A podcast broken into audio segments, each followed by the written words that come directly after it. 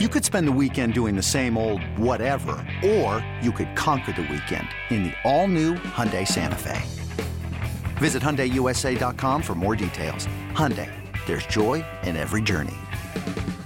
This episode is brought to you by Progressive Insurance. Whether you love true crime or comedy, celebrity interviews or news, you call the shots on what's in your podcast queue. And guess what? Now you can call them on your auto insurance too with the Name Your Price tool from Progressive. It works just the way it sounds. You tell Progressive how much you want to pay for car insurance, and they'll show you coverage options that fit your budget. Get your quote today at progressive.com to join the over 28 million drivers who trust Progressive. Progressive Casualty Insurance Company and Affiliates. Price and coverage match limited by state law. This is the Daily Tip presented by BetMGM. Now, here's Chelsea Messenger and Michael Jenkins. All right, Chelsea's back to give us some bets. The Donkster actually went 1 0 yesterday, so let's find out who we have the most faith in tonight. Today's best bets. All right, Chelsea, you are back and ready to go. Where are you going? Yeah, I'm going to take the points with an SEC underdog today. I'm going to take LSU plus nine and a half. I got this at 10 earlier this morning, and we're already seeing nines pop up uh, across the way at other places. But right now, BetMGM nine and a half. I'm going to take that just because do we really trust Kentucky to cover this big of a number against a 12 and 1 LSU squad? It almost seems too obvious. And PJ Glasser was saying that on our show. Uh, so maybe that's the sabotage factor. But this Kentucky team, at some point, you have to believe what you see in front of you. And right now, the signature win for Kentucky is Michigan, uh, a team that's not even a quad one team right now, uh, right around 64th, uh, best team in the country. Second best win, probably Yale.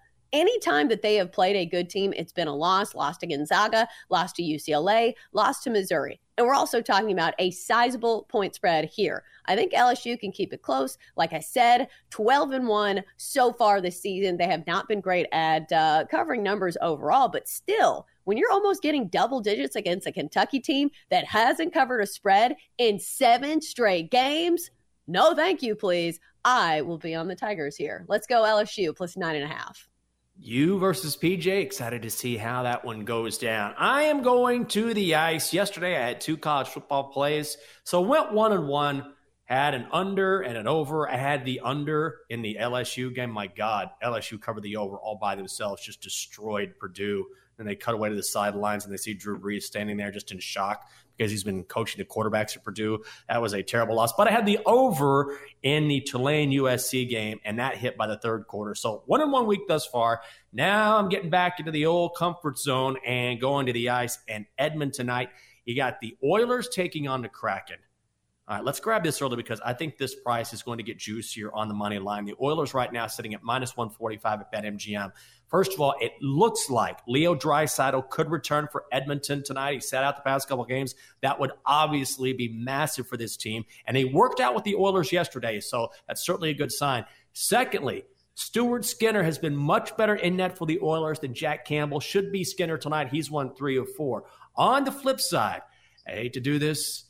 I have to fade my old pal, Philip Grubauer. Gruby, used to play for the Caps. He has been playing bad this season with Seattle, a record of 3 7 and 1 with a goals against average of 3.53. The Oilers are at home. Draisaitl should be back, fingers crossed on that one. And the Kraken, 1 and 4 on the road in their last five. Give me Edmonton on the money line, minus 145 at BetMGM. And hopefully we can cash a ticket on the ice. Jenks, I almost thought about caring about hockey for a quick second yesterday because what was it, the Winter Classic between the oh, Bruins oh, yeah. and like some other team? Wasn't it some kind of amazing finish? Did you watch that game? I actually did not. And normally I would be all about the Winter Classic because it's one of, I think, one of the more underrated events in sports. Was the Bruins and the Pens. Also, I hate the Pens. So I was thrilled to see the Bruins win that. I saw Lucy talking about it on Instagram because her Instagram is usually like Tom Brady, hot girl walk, something about the Bruins. Then I and I was kind of like Earth. skipping through blue of earth, something like that. But the Bruins got the win. I missed that only because I thought, well, I've got to soak up college football as much as I can. And I got to see that ending in the Tulane game, which was historic. So I feel bad, but then I kind of don't at the same time because I saw history. Yeah, there was a lot going on yesterday and a lot going on over the weekend when it came to uh, sporting events. So, uh, with that being said, now let's go to our friend, the Magic 8 Ball, for his thoughts on our plays of the day. Holy crap. Magic 8 Ball! All right, 8 Ball, are you going to look at the numbers and see the obvious with me and fade Kentucky in this spot where they're laying nine and a half against LSU today? Are we on? LSU plus nine and a half. Eight ball says, uh, outlook good. Hmm. Hmm. I am not surprised. The eight ball has not lost his touch in the new year in supporting everything that you do. All right. Very good.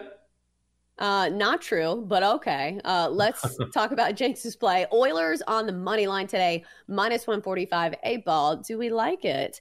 Eight ball in his first question of the of the new year against Jenks says all right. Without a doubt. Oh, a positive new year for the eight ball. New year, new eight ball.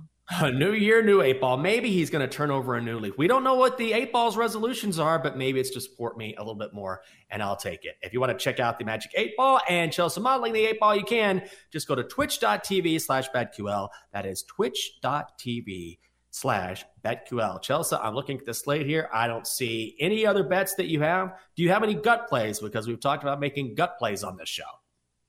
Yeah, Jenks, I thought you were going to make another play. I thought you were going to take Mississippi State. I am. What, 10? 9 half? Oh, you are. I am It's not in it. the rundown. Jenks, oh my God. now. You're. This is non Jenks like. Normally, Jenks Jenks has his plays locked and loaded. Normally, it's me that is waiting till the last minute. So, Jenks, enlighten us on why you like the points and Mississippi State. All right, here's what's going on here in this game. Tennessee's laying 10 and a half, but the total is 123. A 10 and a half point spread for a total that low is ridiculous. So I'm going with the Bulldogs here. This is a good buy low spot on Mississippi State. Mississippi State is a borderline top 25 basketball team. In fact, they were in the top 25, then lost two straight in the SEC. That's fine. Again, good buy low spot. But I think the key here is you're talking about two of the best defenses in the country. The Vols, third in the nation in points against, while the Bulldogs are fifth in the nation in points against. So when I see two very good defensive teams like this, I don't think we're giving Mississippi State nearly enough credit.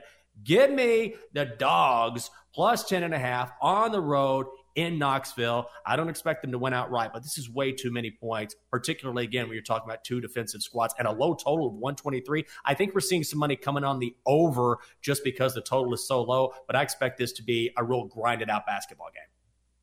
Yeah, I think so too. This was like a second away from being my second play of the day, but it's also gone down to nine and a half over at BetMGM. Jenks, does this change your play at all? Are you still rolling with the Mississippi State? Because bottom line, I think when it's such a low total, points at a premium, Tennessee plays at like a slower pace. They have trouble uh, hitting threes, which you know can help pull away. I think it's Oh, too yeah. many points just because it's such a low total game.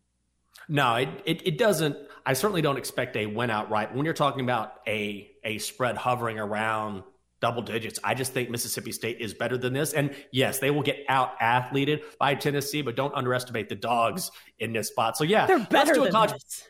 Well, let's just see what happens here. And if this doesn't go home, come home, then maybe I'll just won't play college basketball for another month or so. Let's do your BetQL five star best bet for insight analysis, historical trends, and more five star best bets. You can download the BetQL app. The Donkster had a win last night, and oh, Donkster, you were so close. Get over here.